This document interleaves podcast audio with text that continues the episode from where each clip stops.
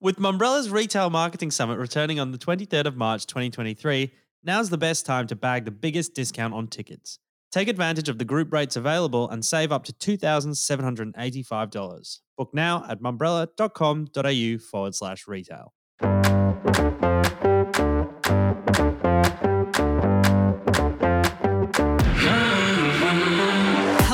Welcome back to another episode of the Mumbrella Cast. I'm Callum Jasmine, and today we look at the sporting world's single biggest event, the FIFA World Cup, through a critical media and marketing lens.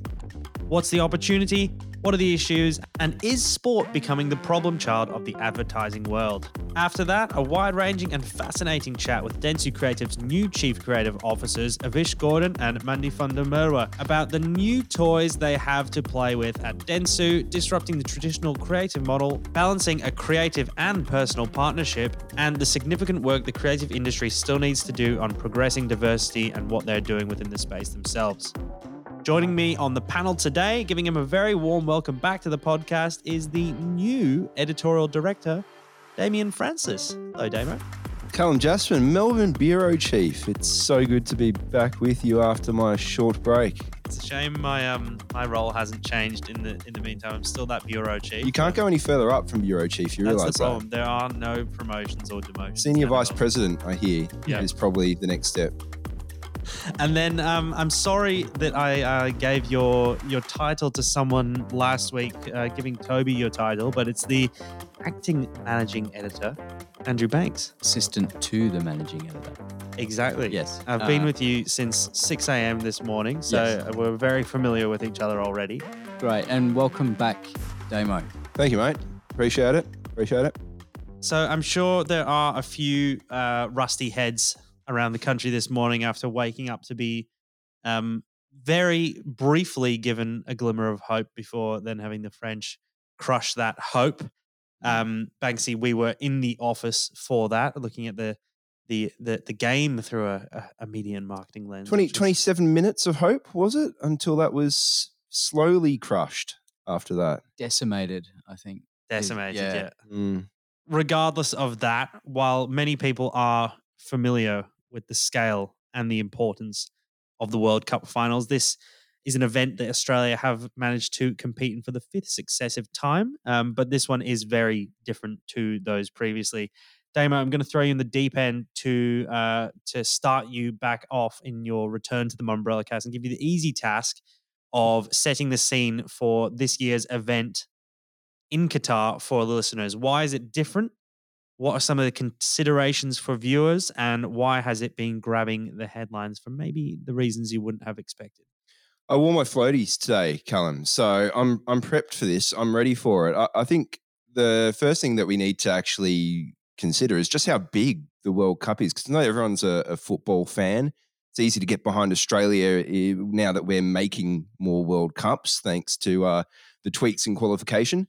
But uh, look, the World Cup, according to FIFA audits, uh, last time around, which if you don't remember was twenty eighteen in Russia, uh, had uh, three point five seven two billion people watching that.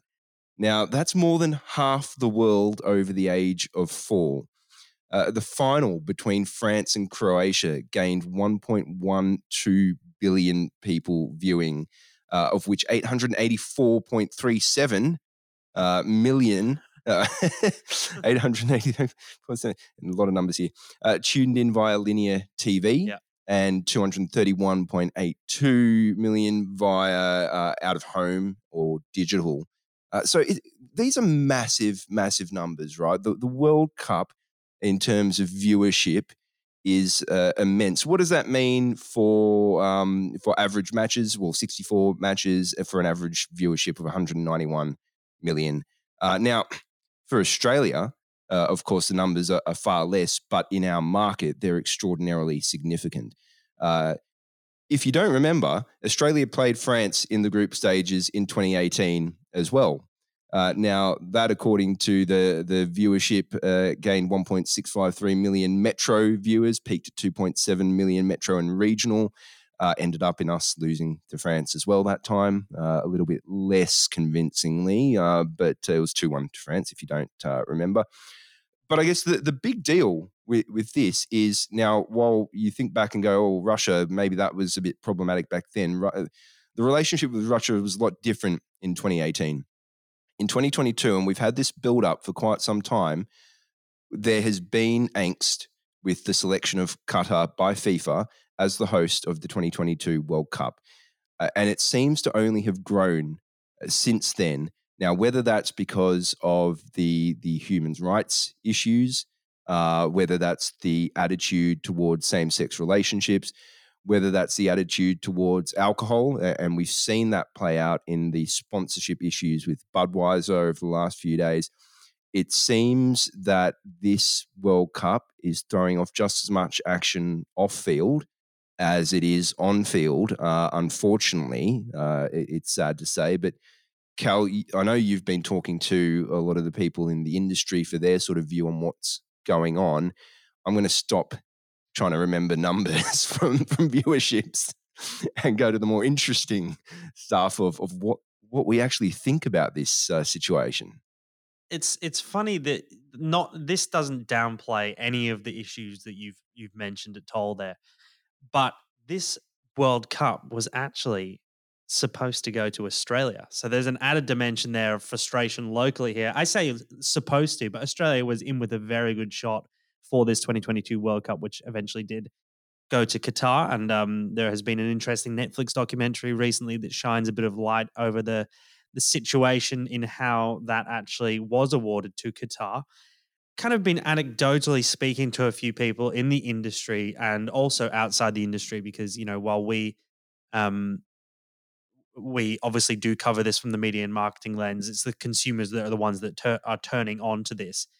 And, you know, you may position it that I live in a, a sort of bubble of sorts, an inner city Melbourne bubble. But, um, you know, even within the industry, you speak to people who have said uh, traditionally they would have been catching every game, whether that's people, expats who are from England, which we have a lot of here in Australia, or um, senior executives who are just Australian and have kind of gotten used to this four-year cycle where, you know, you switch on.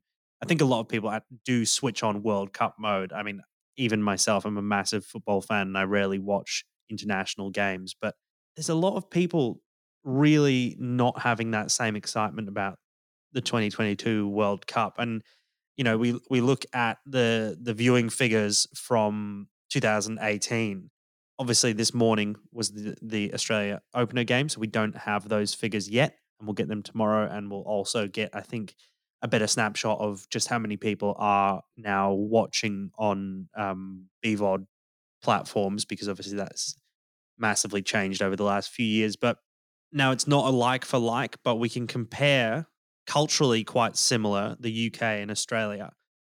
The opener for England and Iran yesterday, which was at lunchtime on Monday local time in the U K, had an average audience on B B C One of seven point four million on linear channels, compared to the opener in two thousand eighteen, which was thirteen point seven million. So that's a pretty big decrease. And also with the caveat that that was lunchtime on a Monday, I'm sure a lot of people would have been watching maybe on the iPlayer channel in the office.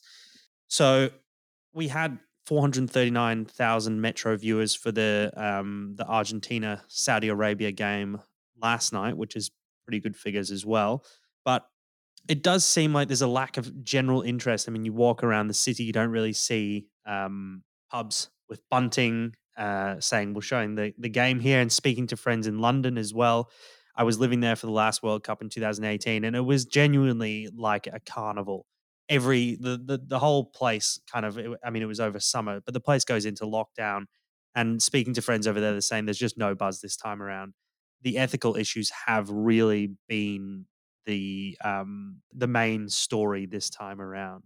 Yeah, I think you're right. I think the, the ethical issues have, and like I was saying before, right, there's more action off-field um, or, or as much action off-field as there there is on-field, and that's where it really hits the media and marketing industry, because when you're fighting fires like Budweiser was recently, uh, and, and I'd hope that really it was FIFA fighting those fires perhaps unsuccessfully on behalf of Budweiser, Uh, this close to the start of the World Cup, it's not going to take long for brands and marketers to really think about whether that heavy, heavy financial investment is worth the the effort and potentially the pain after that.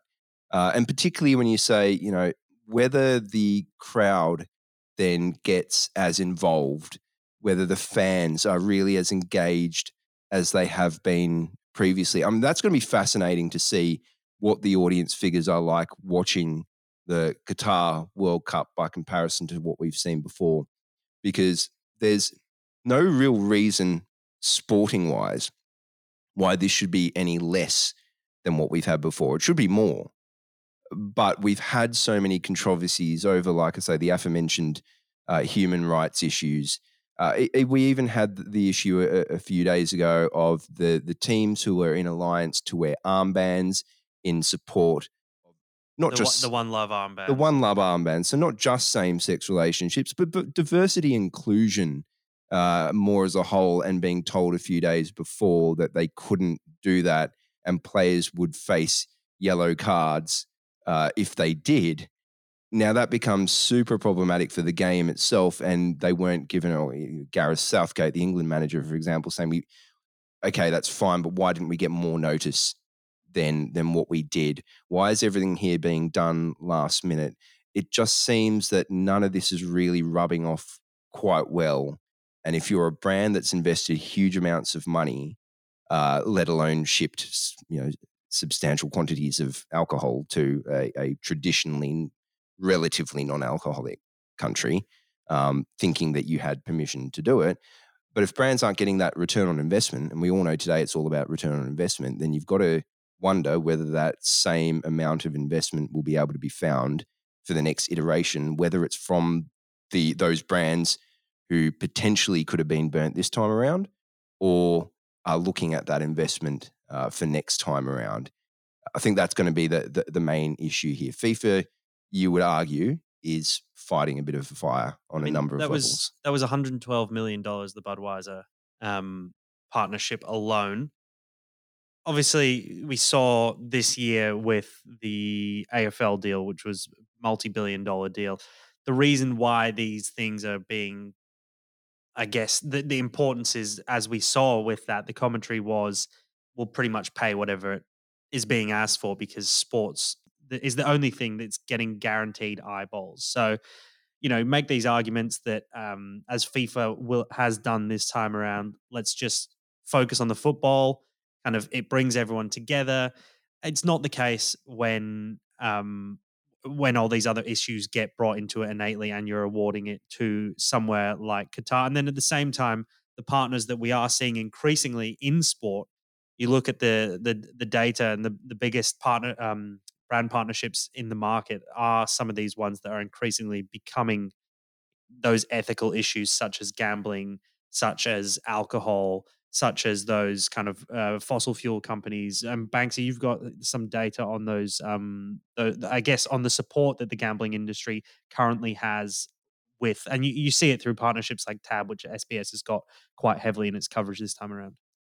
That's right, Cal. Um, I did some sort of work on the stuff that's come through with Tabcorp, particularly wanting to bring in new rules to change how gambling is, uh, gambling advertising is run on T V, um, partly due to the fact that per capita we lose more money to gambling than any other nation in the world, and also that betting on sports is the fastest growing form of gambling in Australia at the moment, um, with all the different players that we have.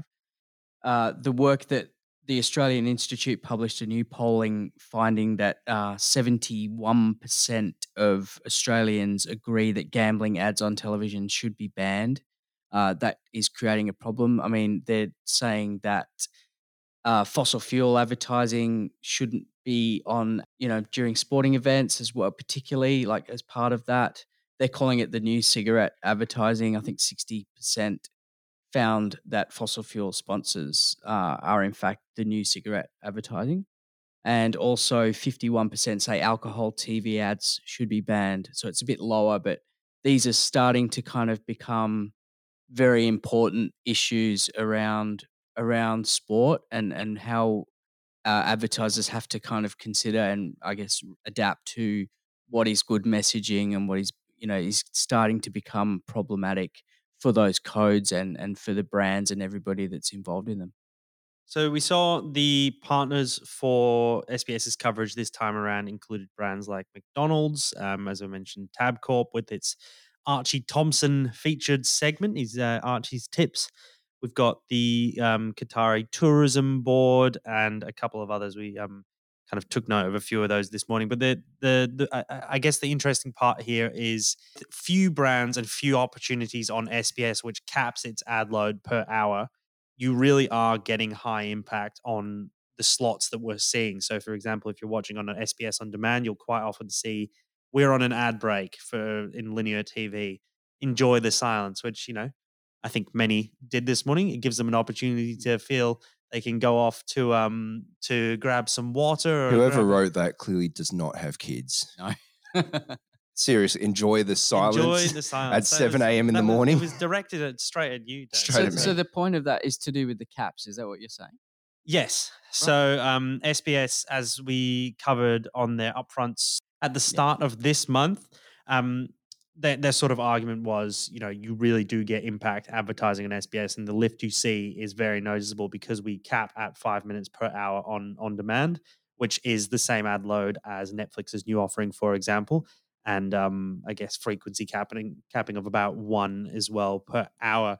So um, I guess they have this consideration that they need to be careful not to break that. Obviously, you've still got Um, some of the teething issues with advertising on um, B VOD, automated and targeting. Which- so we, as a result, we it's, you know, that kind of situation where it's great for S B S because they have this massive opportunity for eyeballs on their advertising.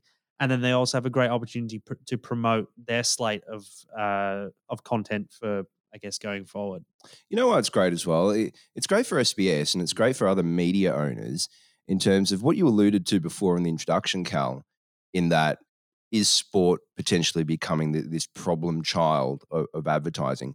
When you're marketing uh, the, the the programs to the local audience who are invested in the sport, in the purity of the sport, they're up in the morning because they want to support their country or their favorite athlete or whatever it happens to be, and the politics has melted away from it, you're going to get high impact advertising against that sporting event. The question mark is, though, those big investments with the sporting event live and in the build-up in terms of where that event is occurring and under what situations that uh, event i- is occurring in.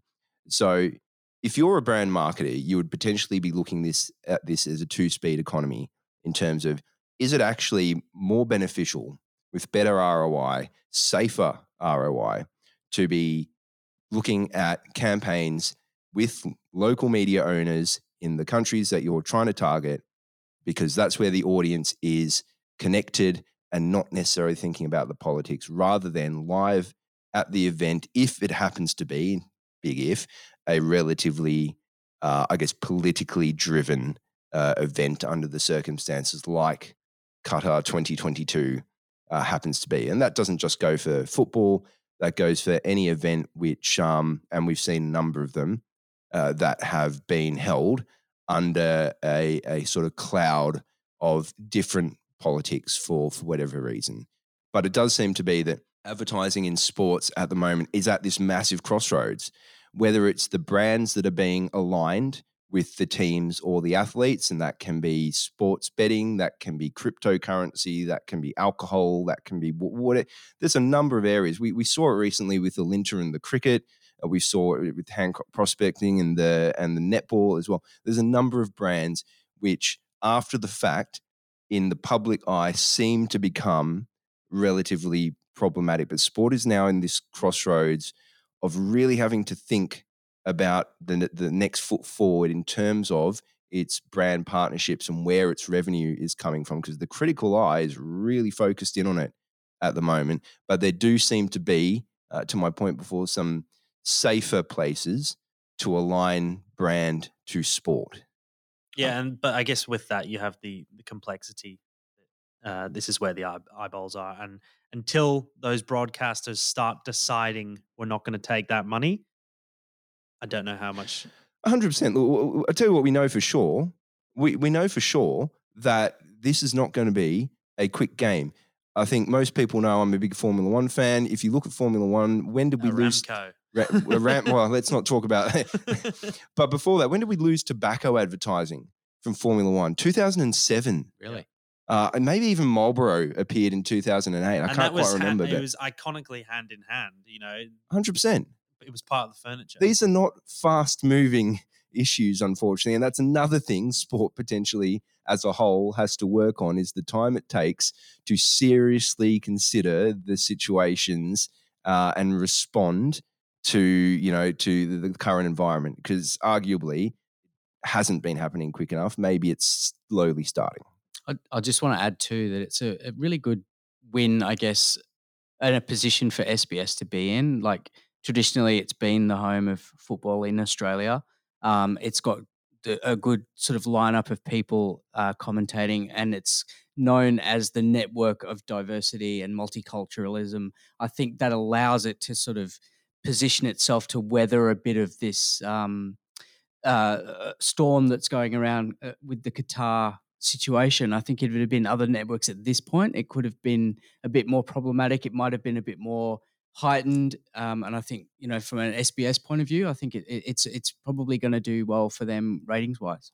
Well, it's it's been sort of um, fascinating seeing how this plays out and how S B S has actually dealt with it. I haven't caught too much of the uh, kind of out of game coverage, the the punditry so far, but you know, with someone like Craig Foster, who's massively outspoken on on um, I guess human rights issues locally as well. Just on a final point. From a branding perspective, I guess this all comes under the banner of what is supposedly sports washing, with Qatar's actual main intention to bring the World Cup to Qatar.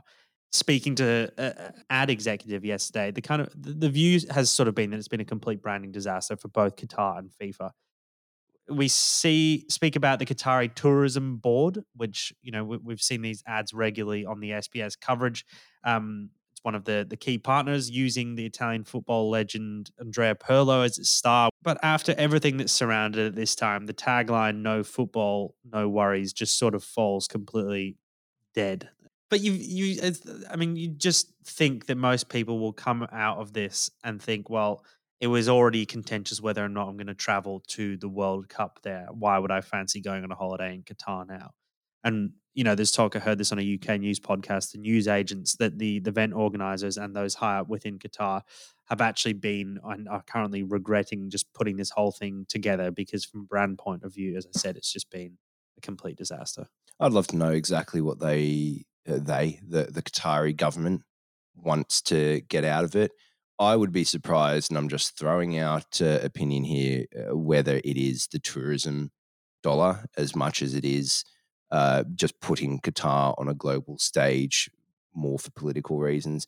It's hard to say whether they would really f- see this as a, a failure or not. I totally understand why people may think that that's, uh, that's happening.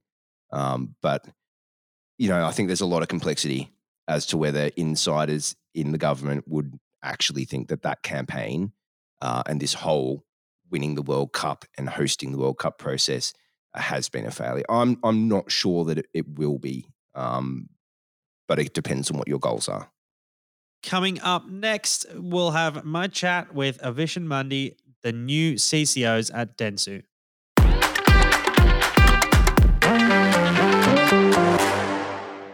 Just a quick note here before we get into the interview. Something went wrong with the microphones of Avish and Mandy in this one. Not sure what it was, but otherwise it's a great interview, so enjoy.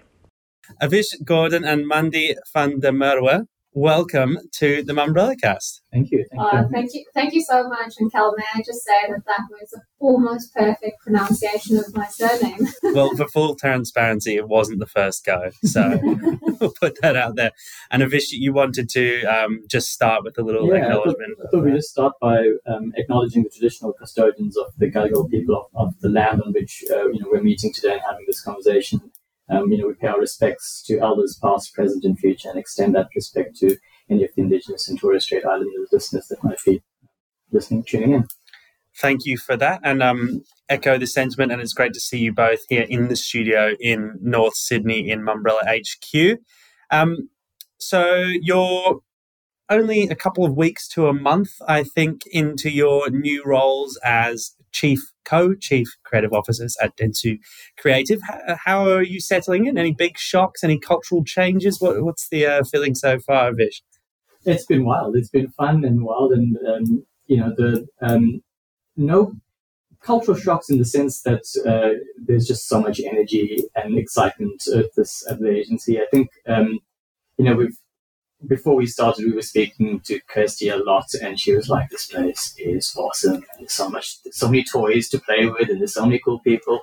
Um, and then you know, you sort of, I don't know, when you, through the interview process, you sort of go, "Yeah, yeah, yeah, yeah, sure." You know, you, you sort of buy half of it, but you sort of wonder about the rest of it. And walked in and went, "Oh, she underplayed it completely." Um, you know, there's it's it's a pretty exciting place to be at the moment. Um, Mandy was actually, you can talk more about um, Tokyo, but she was just in Tokyo recently, and and then got to look under the hood even further of Dentsu, um, Dentsu Creative, which is, you know, that's where the that's where the big the big opportunities are going to be um, when we start looking at it from a global perspective.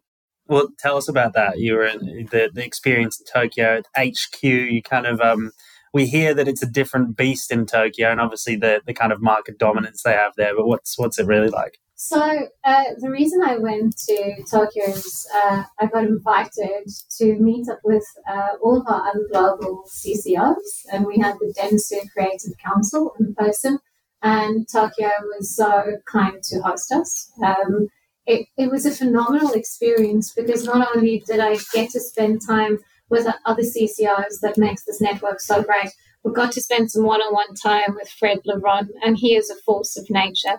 And, and I think for, for me, it was a time to work on how we take the strategy that he uh, spoke about at Cannes, how we actually take that to market, and how do we deliver on that, and how do we really back each other as a network to make that possible.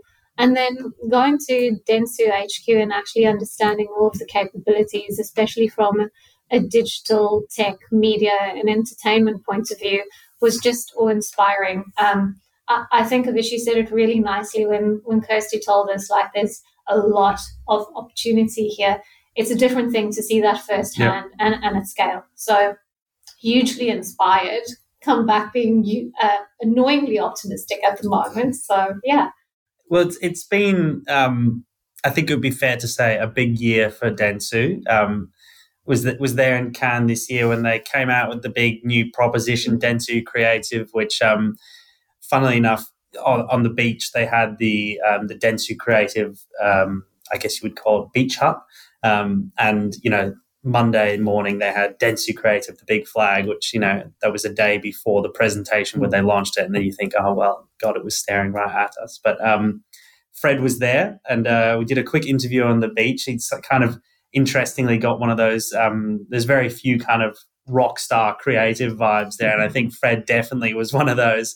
Obviously, semi semi fresh to Dentsu, and also he's got massive respect from his time at F- FCB. You, um, you said that he was involved, I guess, or you spoke to him prior to joining. How involved was he in kind of selling that um, selling that proposition to you? Oh, Vish and myself spoke afterwards. The the man is made from magic. Uh, we left the interview, and I was like, "We've got to watch out for him. He can convince anyone to do anything." But but more than that, I think that Avish, he was just so good at telling us about his vision. I think that Mandy and I had, it was meant to be a half an hour chat with him. An hour and a half later, we were still like, we had to like go, like, dude, we need to go and work now. Like, and, and so do you. Um, but we hung up the call, and both Mandy and I went, this is an amazing day. Let's go and make the best work we can make. And we were still working at the previous place. And But he, he sort of instilled a sense of like, anything is yeah. possible. And it was a half, you know, an hour, hour and a half conversation. The the the vision that he sort of sold us, and I, you know, you can sort of start to see the beginnings of it when you talk to people in the agency, is this idea of modern creativity and what modern creativity looks like and how we can bring that to to yeah. um, to our clients. And it's an exciting proposition because, in theory, you know, a lot of agencies are talking about what the future is, and um, he's sort of defined it in a in a really tangible way that we can, as creatives, work with. And so, so what was that campaign at M and C, and what can we, when can we expect that to come out? That's, um, I think you might have seen parts of it already, to be honest. um, so obviously, this Dentsu Creative new offering, that integrated um, kind of, uh, I guess, single agency that we've seen kind of come into play this year. How does that feel on arrival? Is it is it kind of up and running? Does it all seem like it's going to plan so far? I think uh, the benefit that I wish myself have joining from the outside in is that I think we're much, much further than a lot of people inside the agency actually realises and, and, and live and breathe, because we walked in and there is such cross-functional capability, sharing of briefs, sharing of resources, but also for me, a willingness to lean onto each other's skill sets. I know at my previous agency, it would take a lot of conversations just to have the type of conversation that I'm having mm-hmm. right now when I, let's say, send off an email to the guys at Merkle, for example. Um, so so you, you are really getting the best of that integration. Um, and I think there's not a sense of, why are you asking this question? It's a business that's driven by creativity, and they know that creativity is going to get them to where we need to go. I think the... The other thing to say is that it's it's new, right? It's new for everyone mm-hmm. at the moment. And that, like with most new things, everyone's initially excited about what the possibility can be, but also there's a, there's a sort of an, a sense that we have to figure out what it is as well. Um, and I think that that's part of the part of the excitement, is actually using this time to go, this is how we're going to work, and this is going to be the way we operate in the future. And I think that's quite an exciting thing to be part of, is shaping yeah. what, what it looks like. And everyone that, that's joined has joined at that moment of we're building something together. It's very seldom that you get that opportunity as a creative or as a leadership team to build and shape together when we've got such a singular vision of where we want to go. And you, you kind of mentioned there the kind of the the cross-functional um, capabilities and that massive capabilities that you've got across the entire network. There's been a lot of discussion about um, sort of Dentsu moving towards this sort of hybrid consultancy, hybrid agency, global model.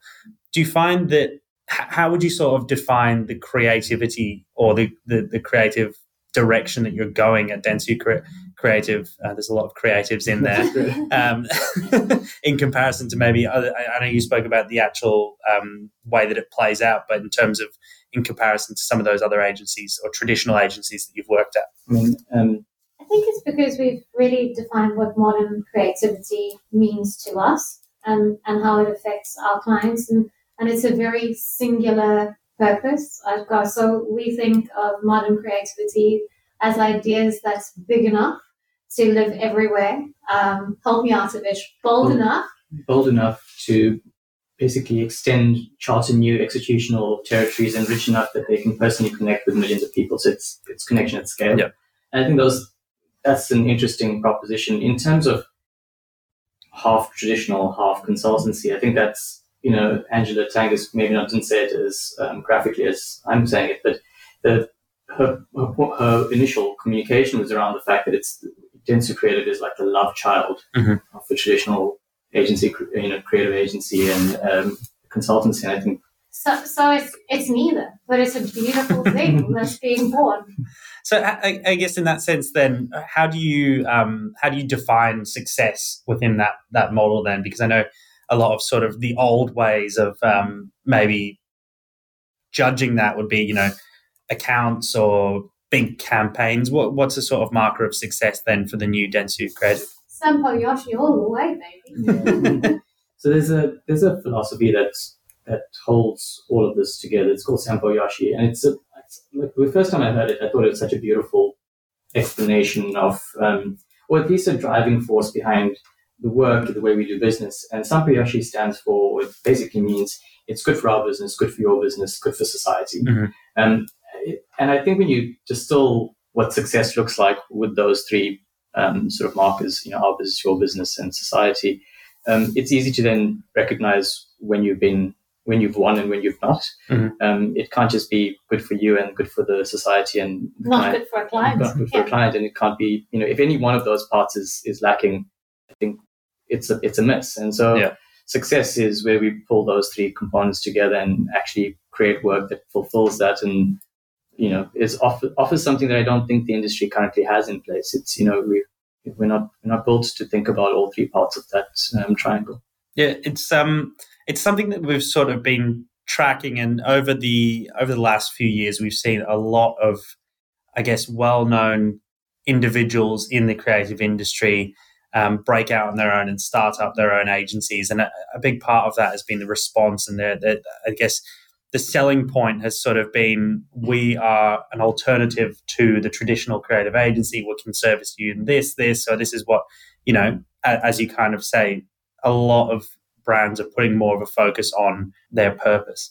Do you find that, or is this the response to that at a group level? Do, uh, and are you having a good response back from that in the market? I mean, it's it's been four weeks for us, so it's a very difficult question to answer in terms of experience. Yeah. Um, I think I think what I can say is it's it's a philosophy that is new to me. Um, it's new. I've not heard this before from in, from the industry, and I think that that's that as more brands move towards work that is, you know, meaningful in culture, but also good for their business and, you know, respectful of the relationship they have with agencies. I think that that's, you know, that's a proposition that I think clients can get behind because and also, because it's true collaboration and true partnership. What we're finding when we're talking to people who want to join Dentsu Creative, it's nice to work for a place with a purpose mm-hmm. and a genuine defined purpose as well. You know, I think that the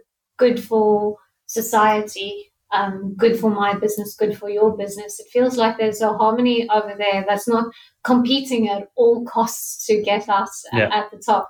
But but also you combine that together with what our vision is of modern creativity and our capability and our scale. I, I think we're onto something over here. On that, um, the, the, it seems like, you know, some of these agencies, there's a certain, I guess, cachet for clients moving to these little indie hot shops at the moment. Um, do you think a lot of those traditional agencies could potentially, I guess, do what Dentsu Creative are trying to do with the Sampo Yoshis? Or is it a case of, you know, you kind of have to do this mega rebrand, which Dentsu have obviously done this year? Is it a case of, I guess, making that complete shift, or can well, you, is it possible to do so? Interesting. Like, I, I don't know. I wish we'd What do you think? I have an opinion. Give us your opinion. I think you've got to uh, take what you have that's good, but I think you do need to build from a new philosophy. Mm-hmm. So I do think you need to have a radical new approach in how, how you hire people, the business that you that you look after, the way that the staff thinks about why, why they're there. I don't think it can be incremental change. I think it is transformation. I think so. I Not disagreeing with what you're saying. I think if you look historically, I, I used to work at um, agencies, you know, there used to be the work, the work, the work. Um, there used to be um, good is the enemy of great. Um, there used to be disruption as a founding principle. If you think about a lot of the, the old versions of looking at what, what, how agencies define themselves and define their philosophy, it was, it was work-centered and work-focused. This is the this is not just that. It is that, of course, it's that on the one side, but there's people um, built into it, and there's humanity built into mm-hmm. it, and there's product built into it.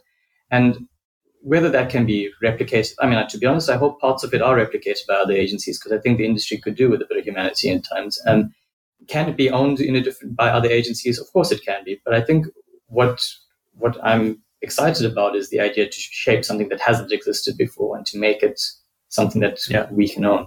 And then just um, a final point, um, kind of talk about these agencies breaking out. It's been a bit of a discussion over the last week on Mumbrella about, um, I guess, one of the important things when you're starting up your own agency is being able to display the work that you've created at um, your past agencies. You know, you have to show we, uh, we've worked on these massive brands, but there's been a little bit of, I guess, contention about how you go around displaying that. We did do A, um, a survey, which will, will be out by the time this comes out. Um, just keen to get your take on how far you can you can run creative credits when you're displaying them on your new website. Should you give credit to everyone that worked on the campaign, or should you just say, you know, we did this, or what? What do you think? Uh, I've got a very straightforward version of this. I think if you if you're a startup, um, you need to prove that you have the capabilities to convince businesses that you can do the job. And for that to happen, I think the individual work that's been done by those people in the business needs to be celebrated.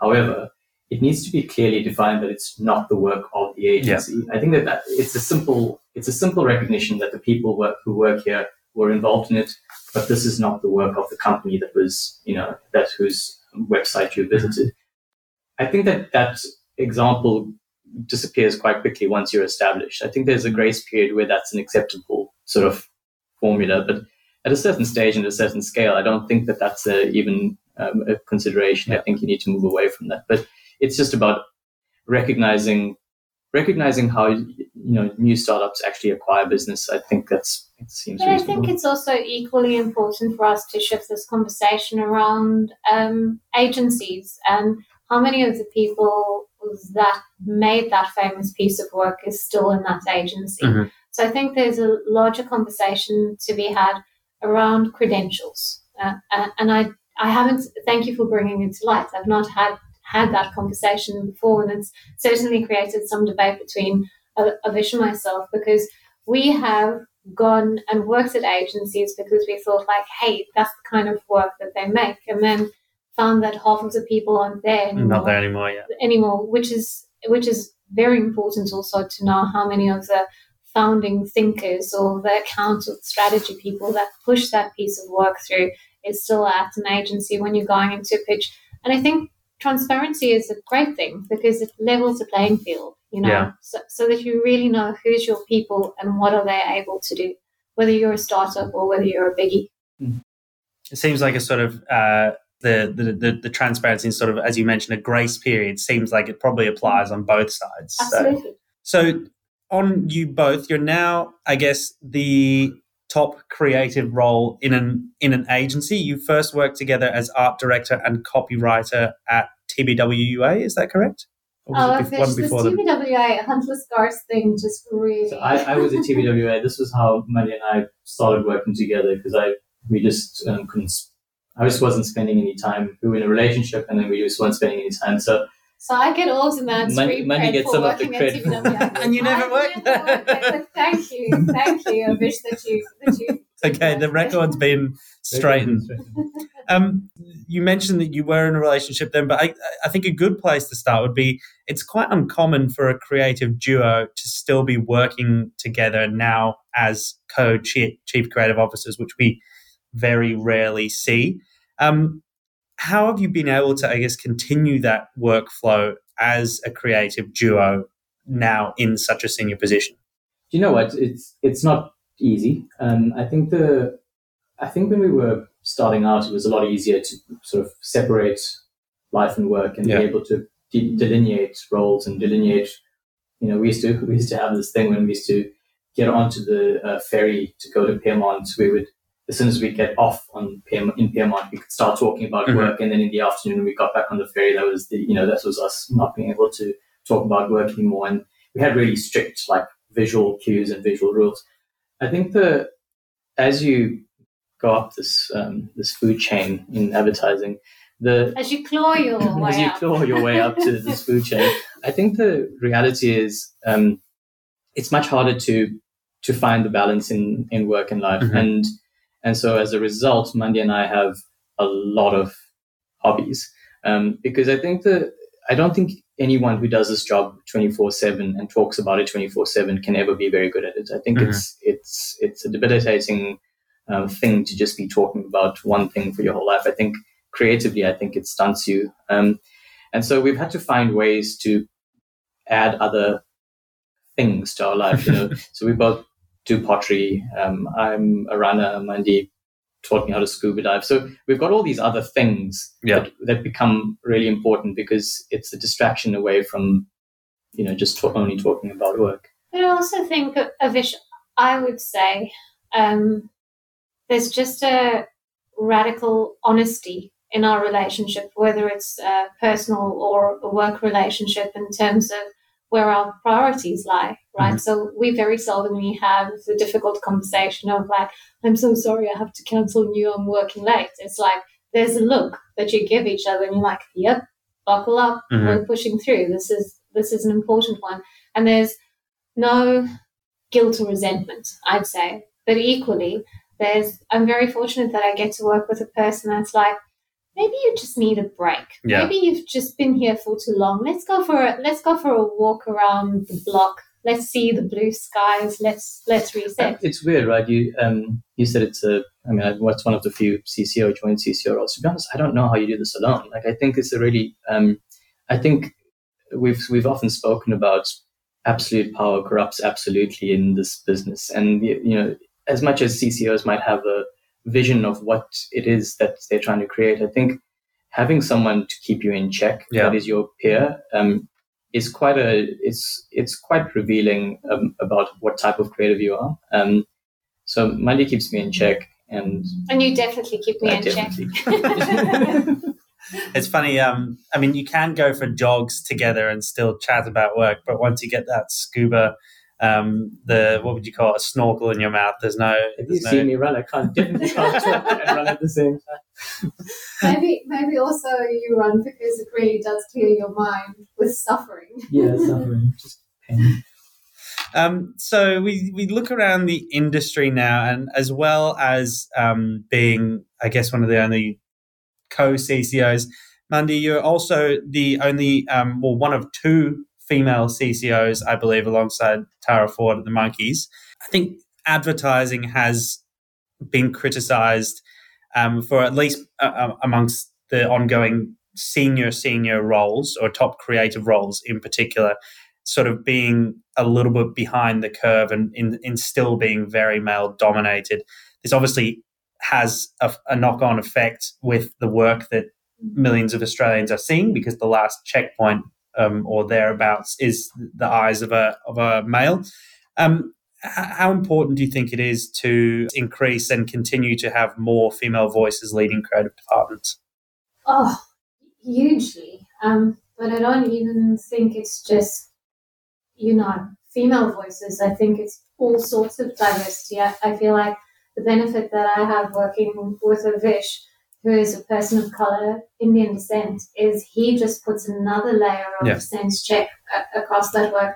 Um, And a lot of the times what I notice in departments or in agencies or even with clients where that level of diversity doesn't actually sit, and that you don't know what you don't know. Mm-hmm. You don't know where your bias is lying. You don't necessarily realize that, oh, my goodness, I've yet again written a script where the male is the lead, or where there's gender stereotypes, or where everyone is Caucasian, because – you know, we write and we create often from where we know. Um, I also think with having more diverse leadership at, at the top, everyone sits up a little bit and go like, oh, should should I actually yeah. be a little bit more aware, a little bit more sensitive? Um, I wish myself always try to foster, you know, environments of inclusivity where there are no holy cows. I prefer you to ask, and I prefer you to give, you know, I'll give you my opinion on where, where I'm coming from, but it's certainly not the only one. Um, and also just to push the people around us to go out there, you know, don't stay in your Bondi bubble. Go and experience and go and explore somewhere. And sometimes I found that all that they need is someone that's a friend to yeah. get onto that train with them, to go somewhere. Um, and the work is better for it, without a doubt, I'd say. And then, you know, we do have, uh, I guess, outside of just creative um, agency leadership, we've got increasingly more initiatives or groups. For example, it's the, the auntie's first birthday um, this Friday in Melbourne, which is sure to be um, a big event. They're having a big party. Um, th- this has kind of been, um, it, it's had fantastic take up in particular in Melbourne with um, senior female leadership in the, the industry. How important do you think things like this or collective um, initiatives are to progressing the industry? Hugely. And I mean, uh, we're fortunate enough to have one of the O G aunties, Sarah McGregor, that's um, one of our E C Ds down in Melbourne.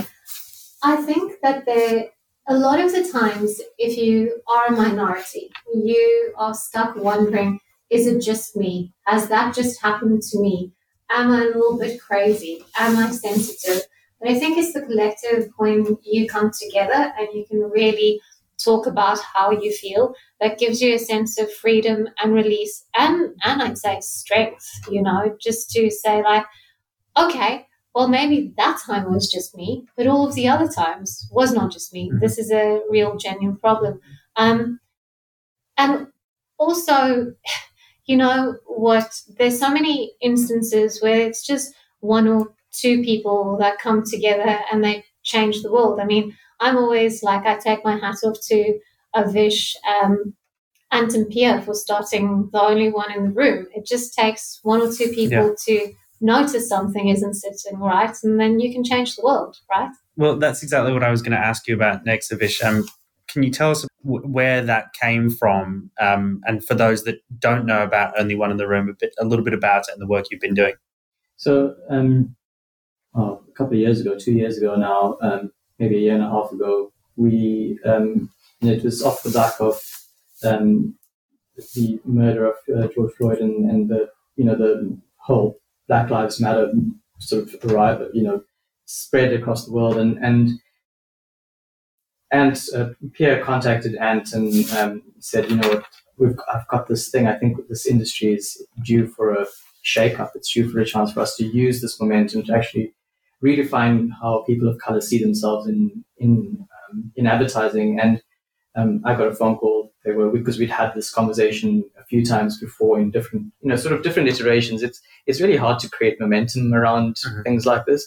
Um, and they went, let's let's do this. Let's let's start this thing. Let's figure out how we can unite the, the three of us into a little collective that then goes out and creates little projects that aimed that are aimed at really specific things that we want to tackle. And so we started with um, just a phone call where we all sat going like, okay, what are we doing here? Like, how do we, like, like we know we have to do something, but what exactly are we doing and how are we doing it? And and from there, we you know we pulled some team um, team members into it and some creatives into it, and and then Only One in the Room was born out of uh, you know one of the creative discussions. And it was kind of it was kind of an interesting one because I was. At the time, I was sitting in a boardroom and there were about seventy-something people across a, a group meeting, and I was really the only person yeah. of color in the room. And so I, I actually took a, I've still got the little video, I took a little three sixty of the room and went, this isn't just a name, it's actually the reality of, mm-hmm. of life um, for all people. And so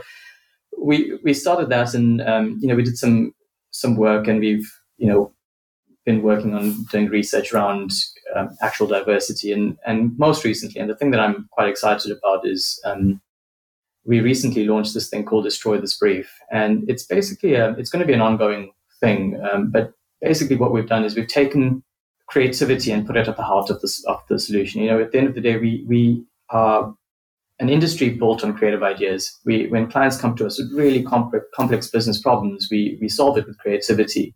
And so we thought, well, why can't we apply that, you know, simple thought to this really complex issue? And so the goal is to create a series of briefs um, mm-hmm. that the industry can solve together. We've just, you know, just closed our first round submissions for the first brief, and we had over one hundred twenty um, submissions, yeah. wow. which, which for me, because at, at a stage we were like, what if we only get five? What are we going to do? Like, it's okay, guys, we'll come up with some, some by ourselves. And but the response has been phenomenal, and I think. I think the response is phenomenal, phenomenal because people want to make a difference. Mm. I think and people you want guys to change. Have been so good at um, inviting people in.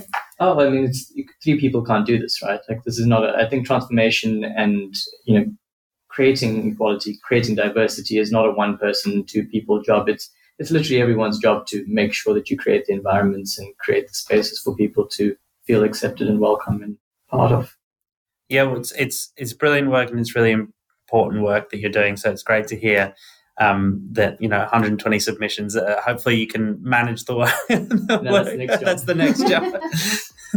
Transformation does not sleep. Yeah, what, is what we've realised. I mean, you, you get up what you put in. Exactly. And if, you, yeah. and if you do want to change the industry, I think everything that we do over and above our day jobs is for the love of it, right? For sure. Well, it's been. Um, Super awesome having you you both on the podcast, and really appreciate you coming into the studio today to join me. Oh, thank you very much. Thank you so much, Cal. It's been great. And that's it for another week on the Mumbrella Cast. A big thank you again to Mandy and Avish for joining me. And thanks to you, Banksy. Cheers, Cal. And thanks and welcome back after your little sabbatical demo. Pleasure, Melbourne Bureau Chief. See you next week.